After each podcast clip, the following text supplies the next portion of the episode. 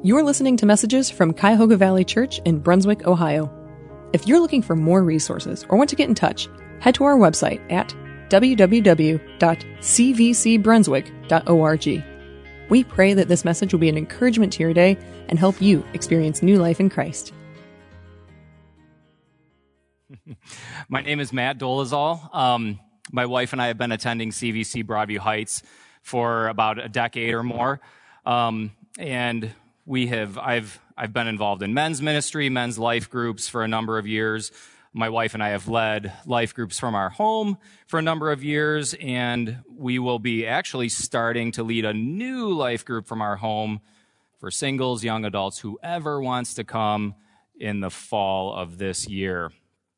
So, um, I am first and foremost a sinner saved by grace through faith in Jesus Christ. I'm second. I am uh, I am a husband to my wife Sarah, who's right there, and uh, I am also the father to a beautiful three-year-old daughter Nora, and I am a father also to a one-year-old boy Charlie.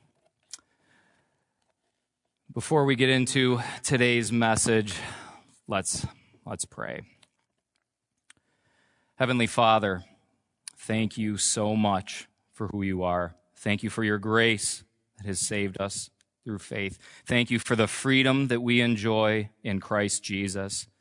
We thank you for this time, Lord. I thank you for each person that you've brought here today, Lord, for your specific purpose. That, and I pray, Lord, that they would hear a word today, Lord, that would bring them closer to you, a word that would open their eyes and their ears to hear and see you more clearly. Father, I pray for Pastor Rick over at Broadview Heights as he preaches from the same, the same text today. Lord, that you would be with him and equip him, that you would humble him so that the Spirit may move through him. Lord, guard both of our mouths against false teaching today. And we praise you. I pray that this message glorifies you, Lord, above all other things. And it's in Jesus' name we pray. Amen. Well, it's been said that there's no better place to start than in the beginning.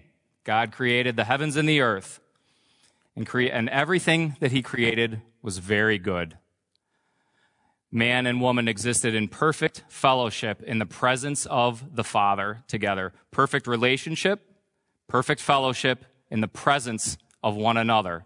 In the presence of a holy God, man and woman existed. However, the man and the woman were deceived and they chose to sin against the Lord. And at this moment, human beings from this point forward became slaves to sin. Sin entered the world and we were forever, until this point, severed with relationship to the Father. We were no longer, as sinful human beings, able to even be in the presence of God. He cast us out of the garden in His great mercy. From this point forward, we see the constant struggle of sin, discipline from the Lord, but restoration through a faithful God. Until God, in his great mercy, sent his son, Jesus Christ, fully God and fully human to this earth to live a sinless life and to die a death on that cross as an atonement once and for all for our sins. At that point, we became free from sin for those who put their hope and faith and trust in Jesus. And three days later, he rose again from the grave. God the Father, in his great might and his great power, rose Jesus from the grave where he ascended and is now sitting interceding for us today. But it was at the point of death on the cross that sin was defeated that we, that Jesus was victorious over sin. From that point forward, those who put their hope and faith and trust in Jesus are no longer slaves to sin. They are not under the yoke of slavery or the bondage of slavery, but they are free. We have experienced true freedom in that cross at that time. That's why Paul in 1 Corinthians so strongly emphasizes that we preach Christ crucified Because without the cross, without the crucifixion, we are still slaves to sin. My preaching, Josh's preaching, Rick's preaching is all folly and futile. But we preach Christ crucified because we have been set free. We experience true freedom from sin in that cross and in Jesus Christ alone, which is why I can even stand here today and teach from the book of Ephesians. We've often heard the importance of reading and applying scripture within the context that it was written. And this is certainly the case with the book of Ephesians and all of Paul's epistles, which is just a fancy uh, word for letters. But these letters that Paul wrote were written as a whole. So to pick and choose scripture verses from these letters can sometimes be misleading. So it's especially important in this time that we, that we take a look at the whole of the epistle that Paul wrote to the church in Ephesus. For today's message we'll actually be in chapter 6, verses 10 through 13. But before we get there, we're going to take a little trip and review the whole book of Ephesians up until this point. Because as you'll see, the argument that Paul is going to make in these verses, he's going back into all the way to chapter chapter 1 chapter 2 all the way through chapter 6 and his the climax of his argument is made in chapter 6 so we need a foundational understanding of what he has said prior.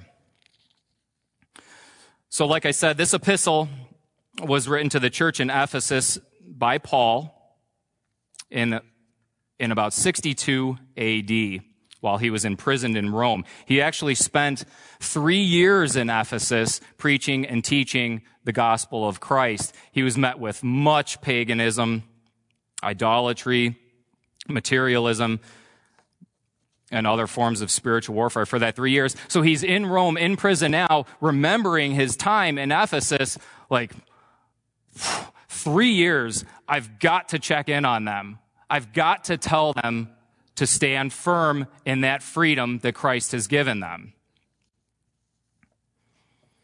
He spent three years in Ephesus, probably the fourth or fifth largest city in the world at the time. So imagine a missionary going to Ephesus in, in a city equivalent to like New York City today or Manhattan with all the adversity, all the spiritual warfare, all of the just ugliness that comes along with that many broken, sinless people. But while reading through Ephesians, you'll notice a major underlying theme is that the book is very relational. Paul tells us that in the first, the first part of the epistle, he examines our relationship with God the Father and Jesus Christ. He goes through and, and he talks about our relationship with one another, within the body, within the church. He talks about relationships between husbands and wives. He talks about relationships between children and their parents. The whole book is very relational. Relational this way. There's no talk of division, and anything in that would be anti to his thesis.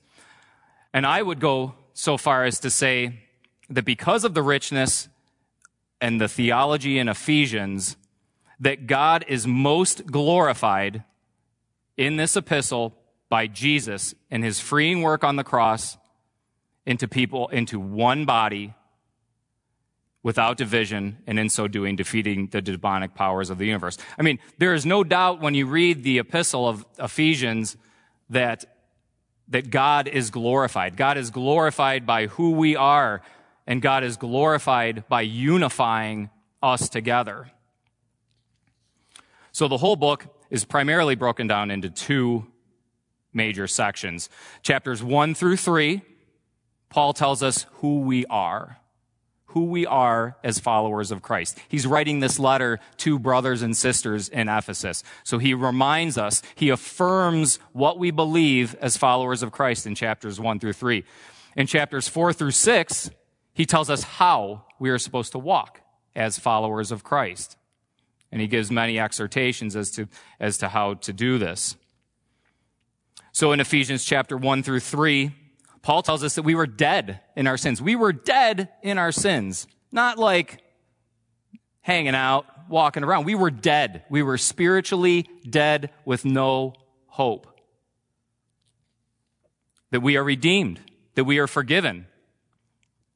And in chapter 2, verses 8 through 9, Paul tells us that for grace you have been saved through faith. And this is not of your own doing, it is the gift of God, not a result of works, so that no one may boast. He goes on to say that we are sealed with the promised Holy Spirit, that our salvation, when placed in Jesus Christ alone, when we believe that we were truly set free on that cross, that our inheritance as sons and daughters is sealed by the Holy Spirit, and that we are unified. Further on in chapter 2, Paul tells us, But now in Christ Jesus, you who were once far off have been brought near by the blood of Christ. For he himself is our peace, who has made us both one and has broken down in his flesh the dividing wall of hostility by abolishing the law of commandments expressed in ordinances, that he might create in himself one new man in place of the two, so making peace, and might reconcile us both to God in one body through the cross, thereby killing the hostility. What Paul is saying is that through the death of Jesus, Christ crucified, through that act, we have been freed from sin and have been unified together in one body. He unified Jews and Gentiles, or Jews and everyone else. We are unified into one body. And make no mistake here that Christ has torn down the racial division between Jews and Gentiles and all of the other man-made divisions of hostility that existed then and that exist today, whether they are racial, political, social, or gender divisions, what Christ has torn down, let not man build back up. God is most glorified at times by the racial division in the body of Christ. Ephesians chapter 4 through 6, Paul tells us how we are to walk as followers of Christ. We walk worthy of our calling in humility and gentleness and patience. We walk in love. We speak in love. We post in love as Christ loved us and gave himself up for us. Pastor Josh taught two weeks ago on how we walk in submission and sacrifice as wives and husbands. Later in chapter six, he instructs children in their relationship to their parents. And Pastor Josh just taught last week on how we walk as masters and servants. So we finally, thank you for bearing with, we, we finally made it to Ephesians chapter 10, yeah, chapter 6, verse 10 through 13, which I said before, some biblical scholars to actually believe that these verses are the climax of the whole epistle. He's done all of this prep work. He's affirmed who we are. He's told us how to walk. Now we've gotten up to this mountaintop and he says, finally, be strong in the Lord and in the strength of his might. Put on the whole armor of God that you may be able to stand against the schemes of the devil. For we do not wrestle against flesh and blood, but against the rulers, against the authorities, against the cosmic powers over the present darkness, against the spiritual forces of evil in the heavenly places. Therefore, take up the whole armor of God, that you may be able to withstand in the evil day, and having done all, to stand firm. What Paul's saying in these verses is that in this life that we live now, until Jesus comes back, that we will be engaging in a spiritual warfare with the devil and his demons. And he directs us how to fight and be successful in these battles. Going back to first verse 10. Finally, be strong in the Lord and in the strength of his might. Paul calls us to be strong in the Lord and in his might. How often do we walk through life thinking that I'm going to do this? I am in control of this. I am in control of that. But what Paul is saying here, that you have no idea what you guys are going to get into. I lived it for three years in Ephesus under this warfare.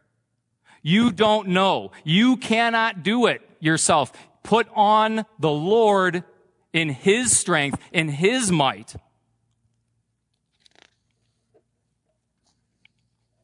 He tells us back in chapter 1, verse 19, and what is the immeasurable greatness of his power toward us who believe, according to the working of his great might?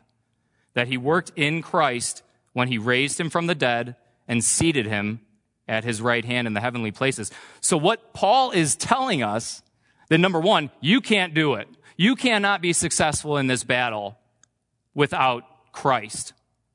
And what he's telling us is that power, the power that you need to be successful in these battles is actually the same power that, that the Lord God Father used to raise Jesus up from the dead. That is the same power that you are going to need in your lives. You cannot do it on your own. You can choose to ignore it if you want, but Paul is telling us in chapter 6 that it is very real. Jesus himself reminds us in the Gospel of John that I am the vine and you are the branches. Whoever abides in me and I in him, he it is that bears much fruit.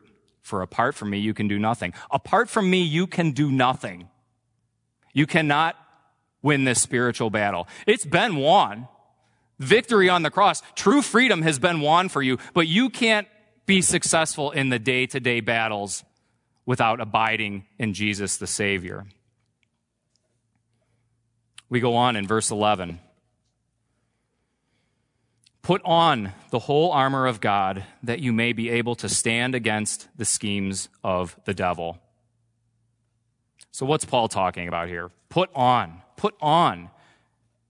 Back in chapter 4, verse 22 to put off your old self, which belongs to your former manner of life and is corrupt through deceitful desires, and to be renewed in the spirit of your minds, and to put on the new self, created after the likeness of God in true righteousness and holiness. So Paul uses, uses this, this uh, illustration that we put off your old self. You die to your old self, and you put on Christ. You're putting him on.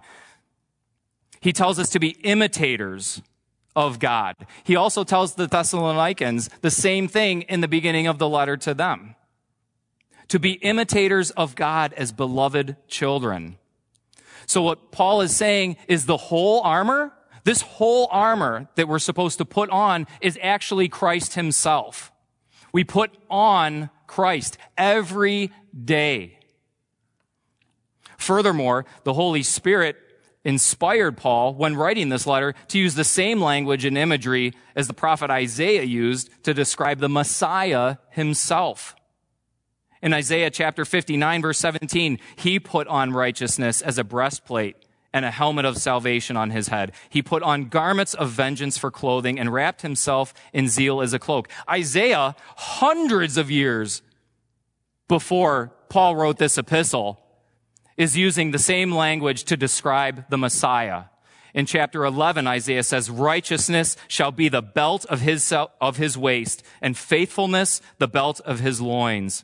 So Christ is saying in verse 11 that you need to put on Christ.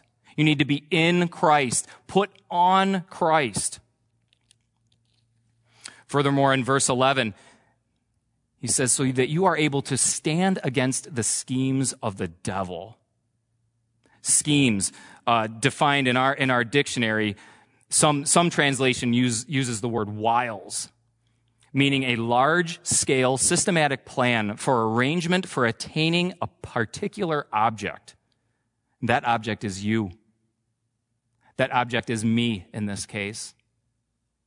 They, the devil and his demons are scheming. They're not, they, they don't not have an agenda. They have a purpose and they have a goal They are scheming against you. They know how you've fallen before. They know what temptations trigger something in you. They know where to plant the snares. The Greek word, skegio, carries the idea of cleverness, crafty methods, cunning, and deception. So there's nothing good about these schemes. But they're not just sitting around uh, pulling out lottery numbers about who they want to attack today. They know you. They know what you have done. And they know how to trap you and tempt you again.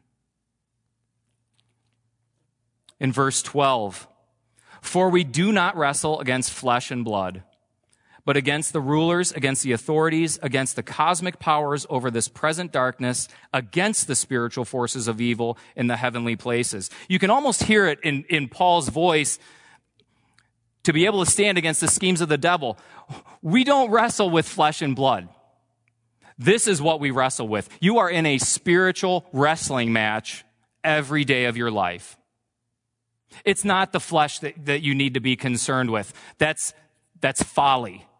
You need to be concerned about the spiritual warfare that you are in every single day. But you're probably asking, like, Matt, you went into this big spiel at the beginning of this about how victory's been won. Why are we even fighting a battle? Why do we fight today? Because I think we can all agree that sin is still in this world. But what Paul is to alluding to here is the concept of already, already, victory has been won. We experience true freedom from sin in the cross. But not yet, because we have not experienced the full fruits of God's will to be accomplished yet. So actually, back in, in chapter 1, verse 21, speaking of Jesus, where he is now, far above all rule and authority and power and dominion, and above every other name that is named, not only in this age, but in the age to come. What he's saying is, yes, this is already done. Jesus is the ruler of all, spiritual, heavenly, on this earth, wherever. He created it, He sustains it, and He will come back again. But be sure that the victory has been won. But not yet because we're waiting for God's perfect will to be accomplished because he desires all to come to saving faith in him. In verse 13, therefore, take up the whole armor of God that you may be able to withstand in the evil day, and having done all, to stand firm. Take up the whole armor of God. Put on Christ. You're dead here. You're alive here. Put on Jesus. Put on Christ. Put on the whole full armor of God. And what he's saying is this is a permanent put on. This isn't we just pick it up when we feel like it. At the moment that you place your hope and faith and trust in Jesus Christ, we're to put Christ on all the time, every day, because we believe that we have experienced true freedom in that cross. This is a change in identity. Dead, alive. We identify as followers of Christ at this point. Everyone should walk around knowing that, man, that dude's wearing the armor. He's got Christ in his life. We are in Christ. We have put on this armor. And above all else, we identify as such. We identify as followers of Jesus. Paul goes so far in Galatians to say that I have been crucified with Christ. It is no longer I who live, but he who lives in me. We have when we place our hope and faith in Jesus, we die to ourselves. We are crucified with Christ, and it is no longer we who live, but Christ who lives in us. The evil day. Back in chapter 5, verse 15. Look carefully then how you walk, not as unwise, but as wise, making the best use of the time because the days are evil. The days are evil, friends. If we give way, if we are idle, the days are certainly evil. The times of temptation, we all know, ebb and flow. There are days that we feel strong in the Lord, that we can stand firm in that freedom. There are days that we feel totally depleted.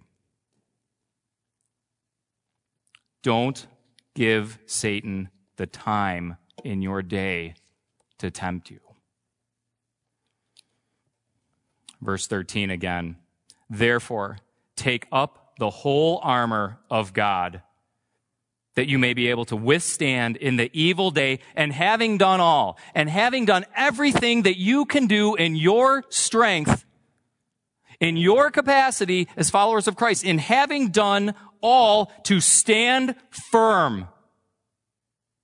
Stand firm, Dan.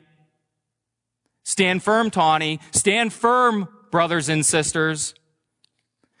Because your adversary, the devil, prowls around like a roaring lion, seeking someone to devour, not someone to play with. He wants to devour you. He wants to devour your soul. So stand firm. Put a stake in the ground in what you believe, who you are. You are saved by grace through faith because of Jesus Christ on the cross. Stand firm in that. This theme of standing firm is, is not abstract or, or, or, or exclusive to this epistle. We see it throughout the whole, the whole Bible. First Corinthians, Paul tells us, be watchful, stand firm in the faith, act like men, and be strong. In Philippians chapter 4, therefore, my brothers, whom I love and long for, my joy and my crown, stand firm thus in the Lord. Second Thessalonians, so then, brothers, stand firm and hold to the traditions that you were taught by us. Peter tells us in chapter 5, the true grace of God. Stand firm in it. You have been saved by grace. Stand in this. And even Daniel in the Old Testament, chapter 11 says, But the people who know their God shall stand firm and take action. Brothers and sisters, we see here that the exhortation to stand firm is a defensive position. It's not run here, run there, hide from Satan in that corner, try to get away from him in your basement, maybe try the attic, but to stand firm. Be watchful and stand firm in his might and in his power. The same power that rose Jesus from the grave. Stand firm in that. It's defensive. There is only one offensive weapon that we have in this battle, and it's the sword of the word, but I'll let Josh get into that next week. But for now, I have three keys to a strong defense so that you will be able to stand firm in freedom. The first key to a strong defense is to know your enemy. Satan is the father of lies. He's crafty and cunning. He is the ruler of demons. He's the tempter, a murderer, the accuser, and he is powerful. Ask Job. Satan is not, though, he's not omniscient. He cannot read your mind. He doesn't know what you're going to do in the future, though he may have a pretty good idea. But he's not omniscient. He cannot read your mind. He's not omnipresent, though his demons are many. He is not unlimited in power. Whatever power and whatever authority Satan has, it's allowed from God the Father. Now, how do we accept that? How do we wrestle with that? Because we know that Romans 8:28 is true, that God works all things, good or bad, for the good for those who are called according to his purpose. Satan is not equal to God. He is a created being. And like I said, he's not able to see the future, though he's seen your past. The second key to a strong defense, so that you may be able to stand firm in that freedom that was bought for you, is to know your own weaknesses. This is the part that gets really uncomfortable because it forces you to look at yourself and to choose to do some things and not others. You have to know your weaknesses to be able to stand firm. In 1 Corinthians, Paul says that all things are lawful for me, for us, followers of Christ, but not all things are helpful. All things are lawful for me, but I will not be dominated by anything. We have free will, brothers and sisters, but we know the temptations that get us to fall.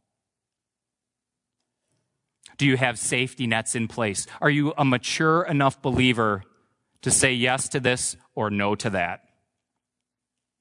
Or no to this, and I'm going to do something instead? Do you have safety nets? If you struggle with lust, do you have unfiltered internet access at home? If you struggle with materialism, do you have limits placed on your resources? If you struggle with gossip, do you have the maturity to stop and walk away from a conversation that you know is not appropriate? Do you have the strength? Do you have the strength in yourself to face the temptation? No. And Paul tells us that, that we need the strength of God the Father. But you need to know your own weaknesses. You need to, you know where you've fallen before. I know where I've fallen before.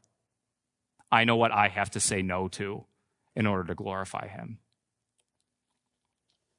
Are you a mature enough believer to have an accountability partner in your life who may know you better than your spouse, who you can talk to, who knows your sin, who knows you, and can maybe even see things more clearer than you can?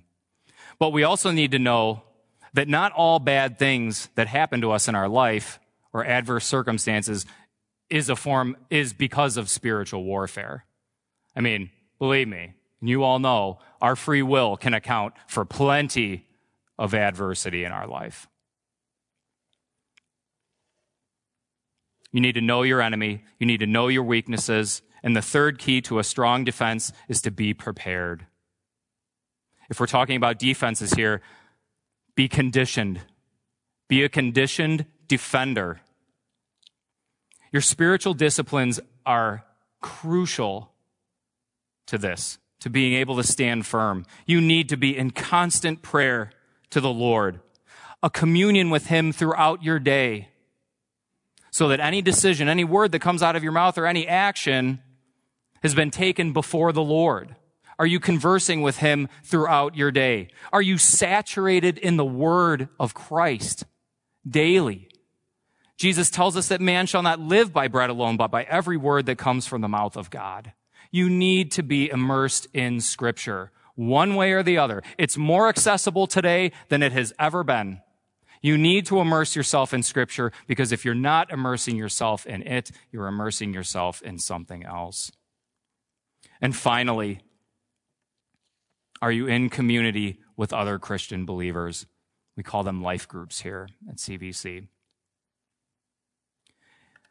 Are you strong enough to decide that for two hours a week or whatever it is, I'm going to commit to meeting with brothers and sisters in Christ and form relationships with them, form community with them?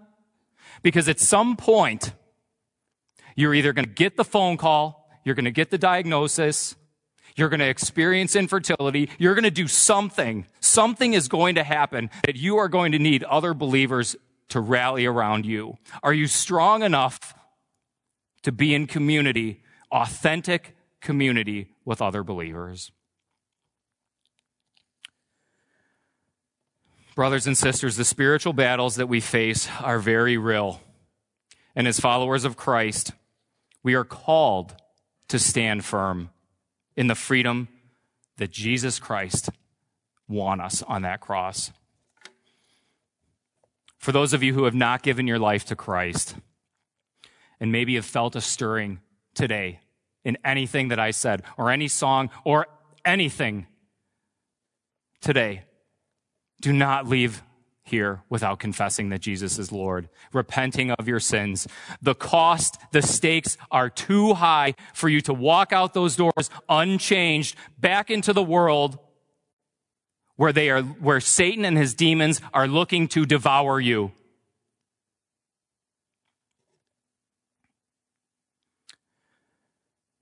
Friends, as we go from here today, celebrating the freedoms that we enjoy in this country, I pray that you will continually celebrate the true freedom that we have in the cross that's done for us. That you will stand firm in it. Put your stake in the ground and stand firm in Christ. For freedom, Christ has set us free. Stand firm, therefore, and do not submit again to a yoke of slavery. Let's pray. Father, you are King and you are Lord. And we thank you for what you have done in our lives, what you are doing, and what you will do. Lord, give us the desire and the strength to be obedient to you. Lord, we cannot fight this battle on our own. Father, we love you. Help us to love you more. Lord, I pray that if there is anyone here or anyone at Broadview Heights, Lord, that, that has felt a stirring, Lord, that they would submit their life to you today, that they would, that you would grant them the repentance of faith, Lord. We thank you for this time. We thank you that you are faithful. In Jesus' name, amen.